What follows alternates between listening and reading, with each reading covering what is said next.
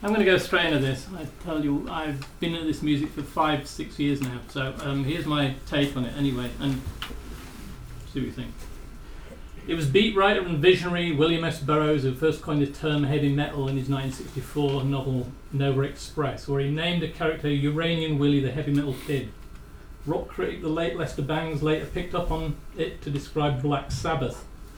They really started it all with a sound that incorporated thundering dream, drums, lead and bass, intermesh guitars, and ceramic vocals with lyrics that were submerged in humanity's dark side. Their 1970 debut album Black Sabbath spawned a genre that has since mutated into an unstoppable rock bacillus with no known cure. Sabbath permeates much of my perspective on rock music, Sunn O))) guitarist Stephen O'Malley explained to me when I was interviewing him for the Wire magazine. They're like the prototype of epic heavy music, as well as being responsible for playing electric guitar differently. Their music is also very minimalist in the way that it strips away technicality and uses repetition. It's just the ugly root of it, and people can identify with that. Sabbath's first four albums, Black Sabbath, Paranoid, Master of Reality, and Volume 4, are essential sonic textbooks for any band who wants to graduate from the school of hard rock. Sabbath's sound was partly spawned as as a result of guitarist Tony Iommi losing the tips of the middle and ring fingers of his right hand due to an industrial accident at the sheet metal factory where he was employed at the time. Fearing that he would never play guitar again, Iommi found a solution by stringing his instrument with extra light strings and fashioning new extensions for his lost fingertips out of melted plastic washing liquid bottles. To further ease the tension on his fingers, the Iommi detuned his guitar down by three steps and thus inadvertently invented the sound that would be universally recognized as being heavy metal music. Late 60s bands like Cream, Blue Cheer, Steppenwolf, MC5, and the Stooges had been responsible for accelerating the volume and energy of rock music, but heavy metal was more sonically and visually extreme. 70s group Blue Oyster Cult came close to realizing how metal would be forged in the future with their opening trilogy of albums Blue Oyster Cult, Tyranny and Mutation, and Secret Treaties, which, under the guidance of producer Sandy Pearlman and writer Richard Meltzer, mixed the ideas of horror author H.P. Lovecraft into an imaginary history of World War II. In 1982, Newcastle's Venom released their black metal album, a benchmark record for successive goat worshipping guitar groups who made black metal a genre in its own right. Dragged kicking and screaming into the so called new wave of British heavy metal movement, Venom's militant Satanist approach was scoffed at by so called serious rock music critics, but hungrily devoured by extreme music devotees and rebellious punk rockers who considered the band's uncompromising barrage of distortion and chaos the only altern- alternative solution to more accepted new wave of British heavy metal headbangers like Def Leppard and Girlschool, both of whom we loathe. Venom anthems, described by bass player Cronos as Satan's love songs, such as Poison and especially Live Like an Angel, Die Like a Devil, were responsible for setting loose black metal's second wave where hordes of Scandinavian black metal extremists, whose musical approach ranged from merely replicating what had already gone before, spearheaded by such legendary examples as Mayhem, Burzum, and Darkthrone, to summoning up dark and thrilling sonic outbursts which totally consumed the listener and, like some magical ceremony, proffered no way to leave the circle until the spell dash song had been completed. The first wave of black metal that Venom had created back in 1982 as a means of disconnecting themselves and their audience from all social convention and accepted religious hierarchy has since spread worldwide and taken on a multitude of different forms. These include symphonic black metal, where the use of orchestral music is incorporated, folk and Viking black metal, where the subject matter is focused on Old Norse mythology as a way of rejecting Christianity and returning to the group's true ancestral roots. Ambient or dark ambient metal, where synthesizers are used to create an atmosphere of doom and dread. Avant black metal, a more experimental and adventurous approach that utilizes everything from noise to musique concrète and field recordings. and there's even unblack metal, a Christian alternative that is somewhat disregarded due to the fact that it is impossible to play satanic music in a Christian way. At its very core, though, true cult, and I'll spell it with a K, black metal is satanic music played by Satanists for the appreciation of Satanists. It is an addictive form of music that, if one is interested and drawn in, you will have to go deep underground to seek it out. Is very rarely broadcast on the radio or screened on television, and although the Oxford Street branch of HMV has a quite impressive metal section, there are few places, apart from obscure black metal sites on the internet, where it is readily available. The real treasures are to be found by going direct to the label concerned and hoping that they still have a copy of the record, usually issued in a run of 666, that you desire. Despite the somewhat hostile look of these websites, the people who run them are genuinely passionate about the music they sell and really care for their customers. There is an unspoken brotherhood between black metal fans who tend to look out for each other, a loyal army of true believers who vehemently avoid contact with and despise those rip-off dealers and charlatans who occasionally encroach upon their territory. Despite being confronted by a technological world where downloads, MP3 players, and iPods have become the norm, most true black metal legionnaires, because of the music's self inflicted eclecticism and mistrust of commercialism, still choose the now seemingly defunct C90 cassette tape as their preferred medium. While the scene begrudgingly acknowledges the digital revolution's global dominance, with much of its creative output being released on CD or CDRs, it is on tiny cassette and vinyl editions that the underground roots of black metal still survives, flourishes, and constantly evolves. Distributed privately or sold in obscure specialist record shops, such as the late Mayhem guitarist Euronymous' legendary Helvete Hell Emporium. Early black metal demo and rehearsal tapes by Darkthrone, Emperor, Immortal, and Varg Vikernes' Burzum project gave credence to the movement, encouraging others to contribute their own reading of black metal's gleefully satanic and misanthropic mindset to the cause. One of the most original examples from black metal's murky birthing pool was Abruptum. Perhaps we could have Abruptum up, uh, Christina. Um, no, no, there they are. A mysterious duo from Sweden made up of it on screams, drums, cries, and torture, and evil on guitars, sounds, and darkness. Whose apocryphal origins were shrouded in rumour and hearsay. Remember, they warned in the booklet from one of their 1991 recordings, this is not music, only pure evil, in capital letters. This from Stephen O'Malley a lot of black metal fans are very conservative about their music appreciation, and this, Abruptum, was free jazz to them. It was all improvised, and there is a legend behind the vocals. The main vocalist, who suppose, was supposedly this dwarf called It, who would wear corpse paint. I don't know if you know what corpse paint is. Corpse paint is when um, this is what he's wearing. He's wearing corpse paint. His face is white, and his eyes and his lips and his and his mouth are, uh, are made out in black to resemble like I don't know dead blood or something. Uh, it who would wear corpse paint and the whole thing. The legend was that a microphone would be put in front of him and he would be electrocuted, burned, and cut in the studio to produce desired sounds of torture for the vocals. I don't know if it's true. Abruptum's approach to black metal is more complicated in that the musicians are communicating at that exact moment in time to create an improvisation they're paying attention to what the other person is doing. As raw as it might be, you can tell that they're doing that. There's some interplay, some conversation happening between the players. This is also generated in just one long 60 minute take. It occasionally dips down into some slower, spaced out passages, but to retain that unflinching emotion and aggression is pretty impressive. Although it has now been revealed that leader Tony It Särkkä was not a dwarf and did not receive electric shocks to produce the unearthly screams and moans that permeate Abruptum's recordings, The eerie, haunted dungeon ambience of the group's 1990 demos, the Satanist tunes, remains one of black metal's pinnacle achievements, as it burrowed even deeper underground towards the other god.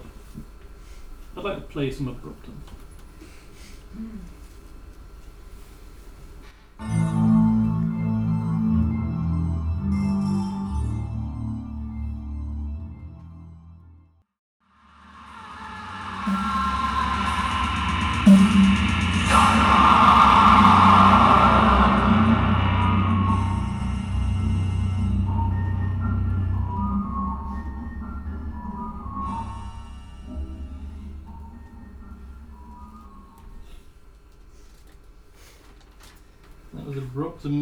De Profundis Mors Vas Consume. It's about soup. um,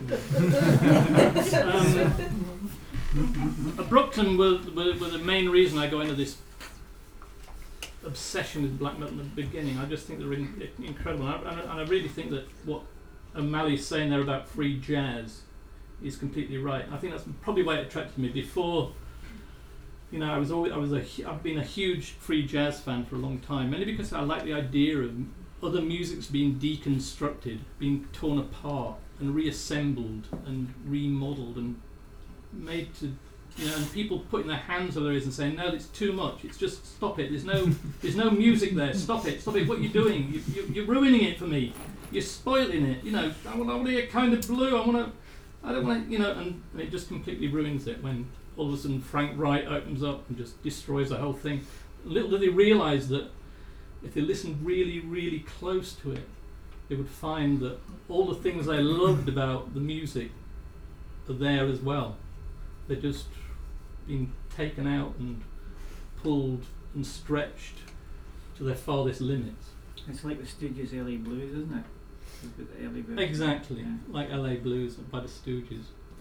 It's just disassembling rock music and putting it back in another way. And I kind of like that idea about. That's what I really like about black metal is that it not not so much that it is a rebellious. I like that idea as well, and I like the satanic imagery. I think that's very important. I think it's very interesting. But I think the main thing I really um, do like about it is all the thousands of ways they found of taking rock apart and making it interesting again. After you know so many years of it just been plodded out again and again and again and again and again, the same old riffs and the same everything like that. So really, Abruptum was where for me where it started, and I've carried on since then. But back to my essay. The same shuffling shadow of unease, despair, and altered consciousness that echoed through Abruptum's early tape experiments continues today in the work of Maurice de Jong's Gnaw Their Tongues from Holland and Finnish group Circle of Ouroborus and Dead Reptile Shrine, all of whom have released their recordings in conventional and unconventional formats, usually in small runs.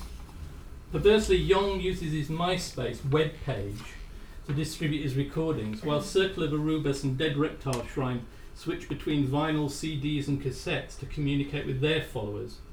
Both of these latter groups attempt to retain a shape of shifting hidden identity, where the listener is made uncertain just how many people or maybe creatures are involved.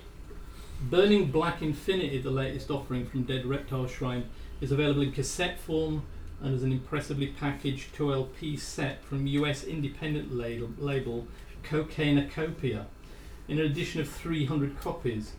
But it's the tape versions of their work where the group's creepy, crawly, sonic, and visual attack really transcends into the unknown. Decorated with photocopies of crudely drawn magical sigils and distorted photographs of trees from some frost-flayed Blair Witchy forest, such titles as Blood and Grail, The Infinite Equinox, Sabbath, and The Jewel Throne, which is a three CDR set, are unlike anything black metal has choked up so far. Depending on the time, do we have time to play some Dead Reptile Shrine for everybody? You're in for a treat.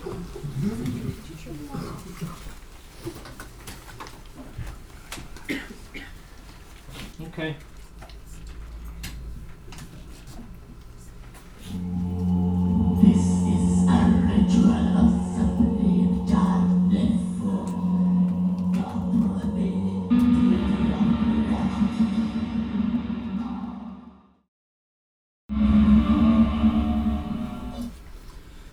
Was uh, Dead Reptile Shrine, and um, that track was called A Cave Full of Corpse Lanterns. they use um, they use a lot of power electronics, um, mainly because I think some of the group are involved in a in a in a power electronics from band from Finland called um, Cloma, and um, so their music sort of drifts from being very odd folk music to well very extreme sort of black metally, jingle jangly, horrible stuff. Um, again, there's that sense of improvisation though in this music. You know, I mean that def- definite sense of um, trying to go beyond the sort of very limited parameters of real rock music. There's almost, almost a talismanic feel to these cassette re- releases that convincingly evokes the presence of something spectral joining in. Well, it does on when you've got a really good stereo. Coupled to a sensation of edgy excitement as the group's rustling and glossolalian chanting produces sounds that to the awestruck listeners seem intoxicatingly forbidden. To me, it feels as though black metal groups like Dead Reptile Shrine, Sweden's Funeral Mist, and one man band Gnaw Their Tongues from Holland are creating their own grimoires. But instead of ink on parchment, they are using sonic forces as a way of communicating ideas and or producing magic. The tactile music format still available, together with the various artwork, lyric sheets, and testimonials they are wrapped in, are also a way of producing a personalized magical object whose power is unleashed when the recording is either placed on a turntable, slipped inside a CD player, or slotted into a cassette machine and turned all the way up. the louder the music, the greater its power, and listened to at full volume, the intense insectile buzzing of guitars, high speed drumming, and wolfish vocal barks and howls are also capable of producing a strange, calming state of near transcendental bliss as the music rushes at you and ultimately takes possession. Okay, um, that's the main bit. Uh, if we could move on a few slides, please. Here we are. This is Arioch of Funeral Mist. Now, um, this is a kind of a new discovery for me. I've had their records for a long time, but never listened to them. But for some strange reason, prior to this talk, I just pulled one out, put it on, and I thought it was the most amazing record I've ever heard in my life. I don't know why, but anyway. Here's a, here's a little rundown about Funeral Mist. There are three black metal groups called Funeral Mist. One came from Washington in the US that have now split up. Another, a quartet, is based in Peru, where they now go under the name of Ilepa. I presume that's how they spell it. The last and best black metal group who chose the name Funeral Mist are from Stockholm in Sweden, and it is this manifestation that I wish to talk to you about this evening. Formed in 1993 by vocalist, guitarist, and bass player Arioch, aka Daniel Mortuus Rostén, Funeral Mist were originally devised as a more experimental side project to Marduk, the group he was already involved with. While the already established Marduk's approach was to play a more orthodox version of black metal, with Satanism, anti Christianity, death, and war as its main lyrical themes, overlaid with furiously fast guitar passages and drum and bass bomb bursts, Funeral Mist turned their attention to the inner workings of a medieval styled hell and the torments and horrors that were to be found there. The group's earliest recordings were gathered together on an EP called Devilry, where the group's manifesto was rolled out, a selection of hard hitting, atmospheric songs that paid dark homage to a satanic form that Arioch described on one track as the God Supreme. Apart from the inclusion of an occasional sample from some long forgotten European 70s horror film, there was little to separate Funeral Mist from the already raging Marduk. The real change came with the group's second album, Salvation. Next slide, please. Where a more compositional approach was, appro- was introduced with alarming and unsettling results. As the cover sort of explains, they're pretty hardcore. While the principal black elements were still firmly in place, the songs on Salvation were fused together with a genuine aura of evil, as though the listener had stumbled across an obscene and blasphemous ritual that was taking place on some blasted heath. Here the group sounded suffused with an occult energy that was them to the brink of their own musicianship, and during certain sections, their mortality. So now I'd like to play you some funeral mist.